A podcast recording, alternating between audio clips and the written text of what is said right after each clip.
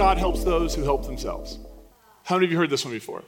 How many of you have been on a little receiving end of God, God helps those who help themselves? Now, here's the hard part. How many of you have ever said that to somebody before? Yeah, yeah, me too. And so I want to I want to talk about that because on the surface, it sounds like it ought to be in the Bible. Right? You know that stuff that sounds like it ought to be in the Bible and it ought to be a part of the tradition? Um, but the, the truth is, it's just not. Like that phrase doesn't pop up in Scripture, in tradition. It's, it's not something that existed. We, it's something we have created. And, and it leads me to all sorts of questions. Like, does God really help those who help themselves? But what about people who don't help themselves? What does God do with them? What about people who can't help themselves? What if they're in a situation where they just can't help themselves. What does God do then? Is God sort of like, eh, I only help those who help themselves? Um, how, how does God respond to that? And I think we have to begin by recognizing the very statement God helps those who help themselves. That is a statement born out of privilege. Right? It is a statement born out of privilege. The fact that I would ever consider uttering that. And by the way, when do we say that? It's typically not when things are going poorly for us right? It's not like you got a flat tire and you, somebody stole your credit card and you burned the chicken. You're like, well, God helps those who help themselves, so I guess I'm not doing it right. It's usually when something goes well and we're sort of like feeling good about ourselves. There's nothing wrong with feeling good about yourself when something goes well, but then we sort of want to take it to the next level and say, you know, I guess it's going really well for me because God loves me. Maybe more than God loves anybody else. And God is rooting for me maybe even harder than God is rooting for everybody else. And so maybe there's something about, maybe my life is so good because there's something about me that I'm just doing enough stuff right. And we would never say that out loud, right? Especially if you grew up in the South, or bless your heart and everybody. We don't say that kind of stuff out loud. But deep down, it sort of forms our understanding. And then we'll use that against other people. If things aren't going well, well, you know, they just need, God helps those who help themselves. You got to help yourself. You got to pull yourself up by your own bootstraps. And that is a privileged statement. And here's why. If you have bootstraps, somebody gave them to you. Um, I, am consciously aware of this now in my life that I walk into the world seeing the world a certain way because of the privilege I have been given in this life. Not privilege I earned, not privilege, I just literally showed up on the planet and, and it, it was mine, right? And so being able to see and think somehow that God is rewarding me or God is meeting me halfway because of something I've done and I've earned something that I, am doing that nobody else is doing, that if somebody's struggling, then they're not spiritual enough or they're not uh, joining and partnering with God enough. I mean, that, that is a statement of privilege. And I think the first step to moving beyond privilege and beginning to maybe even use it for good in the world is to recognize we have it. It's to recognize it's ours. Um, and so being able to say that statement is a bit of privilege. But I want to talk about the ancient world. Who doesn't want to talk about the ancient world? Isn't that exciting? You're all excited. Here's why I want to talk about it because the ancient world functioned in exactly this way. Uh, they believed that whoever was in power was in power because the gods had smiled on them. So Pharaoh is Pharaoh because gods, the gods like Pharaoh. Right? Pharaoh has the power. Pharaoh has the, all the economic uh, wealth. Pharaoh has everything, the social power. He has everything because the gods chose Pharaoh. Aren't you glad we don't talk about our political figures anymore like this?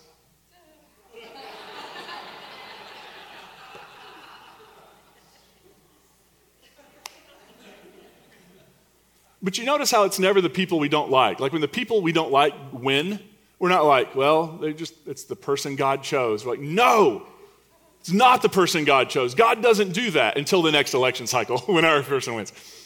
Right? But there's there's this ancient world concept that the people on top are on top. And if you think about it like a pyramid, the people at the top of the pyramid are there because the gods have judged them worthy. They're good enough, they're smart enough, they've done enough. The gods are rewarding them for their good behavior and their good practice. The people at the bottom of the pyramid are there because God wills it. That's how God wants it. There got to be people on top, there got to be people on the bottom because who else is going to support the folks on top if it's not the folks on the bottom? That's how the ancient that's how the ancient world works, that's how the modern world works. Right? It tends to be the people on the lower social strata who end up supporting and propping up the people on the top.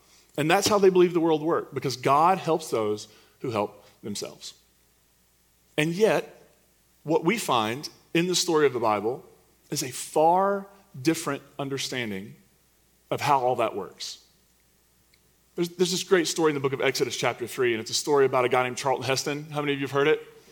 Um, little known biblical figure. Um, it's this guy Moses, and Moses is, uh, he's a shepherd. And he's a shepherd because he was in Egypt. He was born a Hebrew, and he ended up becoming part of Pharaoh's household. And so when the Hebrews were enslaved, Moses, the Hebrew, is enjoying privilege in the palace of Pharaoh. And eventually he kind of snaps and he kills an Egyptian who's beating up a Hebrew. It gets found out. He's run, he runs for the desert. And in the desert, he becomes a shepherd. And one day while he's taking his sheep around, he sees this bush that is on fire but not consumed. And he thinks, I've got to stop and check this out. And then the bush starts speaking to him, like you do, right? And here's what the bush says. I've, uh, the, we're t- told to understand this is the Lord speaking through this. The Lord said, I've clearly seen my people oppressed in Egypt. I've heard their cry of injustice because of their slave masters. I know about their pain. L- listen to that phrase. I know about their pain. The understanding was that the gods were distant and detached. In, in, the Greek world, there was this idea of the gods are impassible. And what that means is that God can't feel. Right? God can't feel suffering, God can't feel pain, God can't feel grief, which makes you wonder if God can even feel love because it seems like all that stuff is wound up together in some sort of uh, way. And the idea where the gods were sort of distant and detached, and this God speaks and says, I see their pain, and I'm coming down to rescue them. And I'm sure this is where Moses is like, yeah, go get him. And then the divine says, actually, what I mean, I'm coming, I mean you. I mean, you're going to rescue them. I'm going to send you to do that. That's like when somebody says to you, Are we going to do that? And they totally mean you.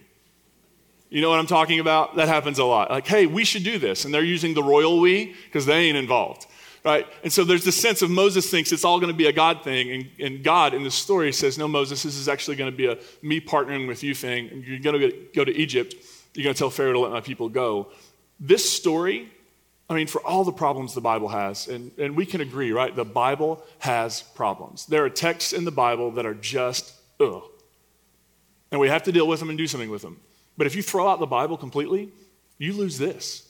This, in the ancient world, was a revolutionary, brand new idea of a God who's not rooting for the people at the top and keeping them in power, but a God who wants to flip the system so that everybody has enough.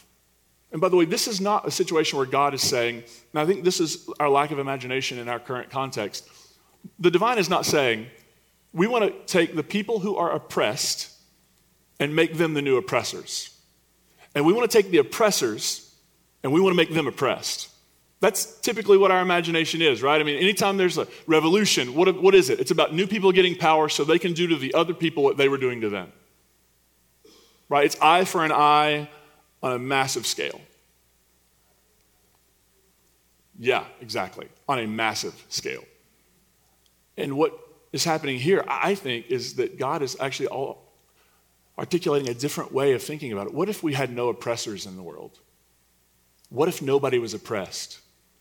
What if the divine was on the side of those who are being mistreated?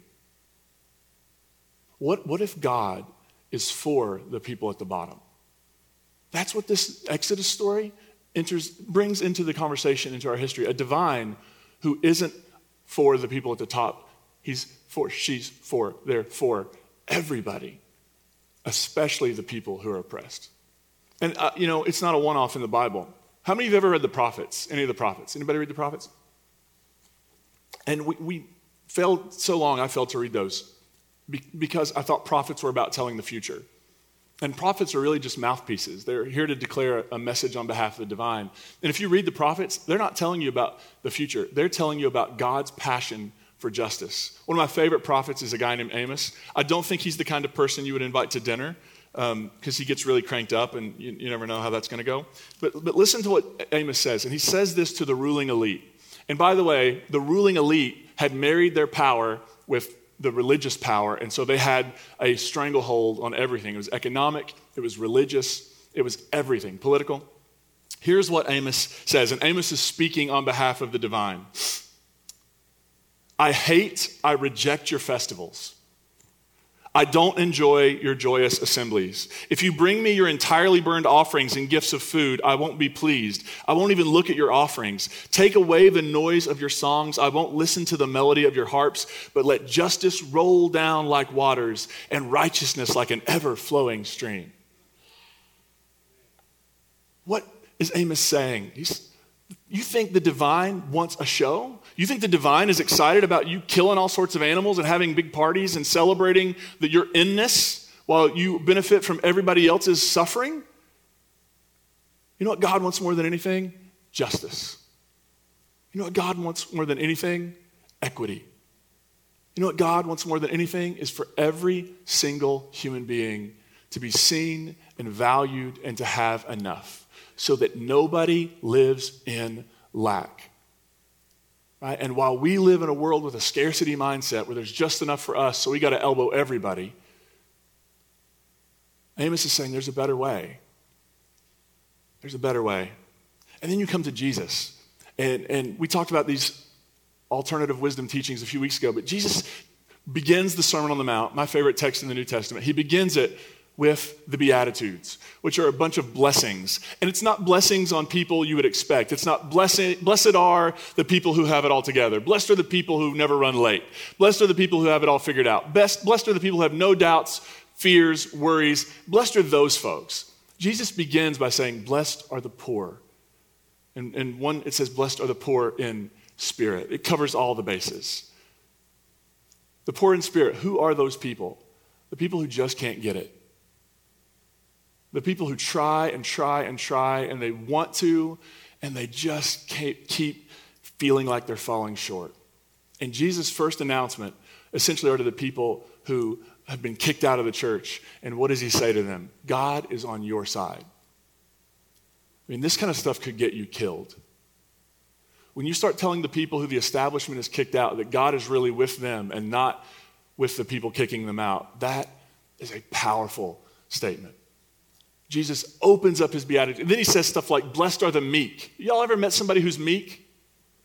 You may not even know it because they're not making a lot of noise. They're being good and gentle and kind and compassionate, and they tend to get run over. Right? And Jesus says, Those of you who feel like you've been left out, you've been run over, you're going to inherit everything because God is on your side. Can you imagine Every human being who's ever been burned by religion being told today that actually God's on your side. Everybody who's been burned by an institution that was more concerned with its own power than actually helping human beings who are hurting. That God is on their side. Those who have been victims of religious abuse. That actually God is not on the side of propping up those in power who've hurt you. God is on your side. And when we start saying stuff like, God helps those who help themselves, we're saying a lot more than it's important to work hard. I think it's important to, to, do your best at everything you do, right? I think it's important to find something you love and to throw yourself into it as much as you can. I think it's important to be disciplined. I'm not all the time, but I think it's important to be, and I think you should be and teach me, right? I, I think that there's so many great things. I, yes, of course. It's not saying that there's not a time for hard work and to, to value those sorts of things, but what it's saying is ultimately there's something bigger going on here. The fact that I have the ability to do those things means I was given a, le- given a leg up, right? You know, there are places in the world when you go and say those kind of things, it's an assault on the humanity of people who are suffering. As if because we're Americans and we like somehow God favors us more. God doesn't help those who help themselves. The, the scriptures are clear. The Bible's clear. We're going to talk about that next week. If it's clear one thing, it's this that God helps those who are helpless. That God's heart is centered on those who are helpless. And it makes you wonder what should a church look like? If we really don't believe that we're all here and happy and shiny because God helps those who help themselves and, and we got up and we got here this morning and God helped those who help themselves, what would a church look like that believed that God was on the side of the oppressed? What what would a church look like that believed that God was on the side of those who have been the victims of white supremacy? What would a church look like who believed that God was on the side of those who had been the victims of exclusion? What would a church look like that believed that God was on the side of kids in cages, not the people who put them there? What would that kind of church look like? Because in my bones, I believe that's the kind of church Grace Point is growing into. In my bones, I believe that that is our future work. Is not championing ourselves and saying God helps those who help themselves and look at all of us helping ourselves so we help ourselves just fine mostly. What if we really begin to trust that the core of our tradition is that God helps the helpless? God helps those who can't help themselves. And if you go back to the teaching of Jesus, every party Jesus talks about throwing is for who? The people who could never throw one back. You can never get invited back. You ever get in those things with people where somebody does something nice for you and you just try to immediately do it back so you don't owe them? How many try to out nice people? Right? Like they send you a card, you send them an edible arrangement. And you're like, top that. Right? And Jesus' teaching is no, no, no, no. The people who are invited are the people who get invited nowhere else. What does a church look like that centers its work on the people nobody else invites? The people that those in power want to shut up and push away. What does a church look like that centers itself on joining the God who hears the cry of the oppressed, on standing up for what's right, even if it's costly? What does it look like for a church to say, our tradition says God will be found among the poor and the hurting. And so that's where we should look for God. And I think we've talked about this, but I've, I've never met God outside of a human being. Like, I never have had a burning bush moment. I would have put it out with a fire extinguisher because I was, I was taught how to do that. I, I, maybe I've missed a lot of burning bush moments. But every time I've met God and, and walked away and thought, whatever the word God means, that was an experience of that reality. It has always been in human beings. That's why God pops up to Moses and says, I'm going to do this, but I'm going to do it through you. I'm going to do it through an actual flesh and blood, physical human being. And perhaps this morning we get to have a burning bush moment together where we remember that the same God who spoke to Moses, the same God who said, I've heard the cry, I see their pain, I know what they're going through, that that same God is the God who is saying to us now, Grace Point, I've heard their cry, I've seen their pain, I know what they're going through. Let's be the kind of community that does something about it. Let's leverage whatever privilege we have toward justice. Let's leverage whatever energy we can muster because life is busy and everybody's, are y'all tired? Everybody, I mean, we're all tired. And yet there is work to be done in the world that needs our energy. Let's muster whatever energy we can. Because when we do those things, when we serve, when we show up and feed lunch to r- refugee kids, when we uh, collect things and give them to like, whatever we're doing, when we do those things, we are actually serving the divine. And not just some sort of existential way. When you give somebody who's hungry some food, you are feeding God. Jesus actually talked about, he has this story that's at the end of his teaching in Matthew where he talks about people who go and visit the sick and they take food to the hungry and they clothe the naked and they're present to the people who have nobody to be present to them. And he says, This is exactly what you're here for. And they're all confused. When did we do it? When did we do it? When did we show? We don't remember doing any of those things. And he says, Whenever you did it to the least, you did it to me. That somehow Christ is present in the least among us, which is, again, not where we look for God. We look for God in the big and the shiny and the bright. And God is found in the slums and in the pain and the suffering of the world. And Jesus says, When you don't do it unto the least, you don't do it unto me. So, does God help those who help themselves? No. No. I can't pat myself on the back with that anymore. There's a lot of things that help me. A lot of things. Uh, I'm a white, straight, cisgendered male. I, I feel like my opinion doesn't matter on a lot because I've been born into privilege that I did not earn, that I do not, did not, do not know what to do with most of my life. But I do know that I've been called to recognize it and to understand that now my calling is to leverage that for the benefit of people around me. Can you imagine a church that does that? That continually is about pushing power out, that is about giving the voiceless a voice, that is about being a community who realizes that in our most helpless moments, that's when we're helped. That's when we're helped. And that there are people in this room who need that right now, and if they're going to get it, it's going to come through you. Right?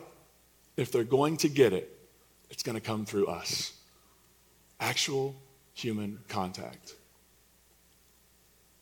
It's in those helpless moments, the moments where we don't know what we're going to do, the moments where life feels overwhelming, we feel so alone that somebody texts, that somebody calls, that somebody shows. And you have that little moment where you're like, maybe I can keep going. There are lots of people who need those little moments. So, what if we were to reject this bit of conventional wisdom? What if we were just to say this thing needs to be retired? And what if every time we think about, wow, God helps those, what if we began to look for people around us who God wants to help through us? Opening our hearts in whatever way we can to the pain and suffering of the world. Are you with me? And this, I don't know, this could change the world. This could change the world. This could change a community. This could change human lives. And I think that's what the teaching of Jesus is all about. Let's pray.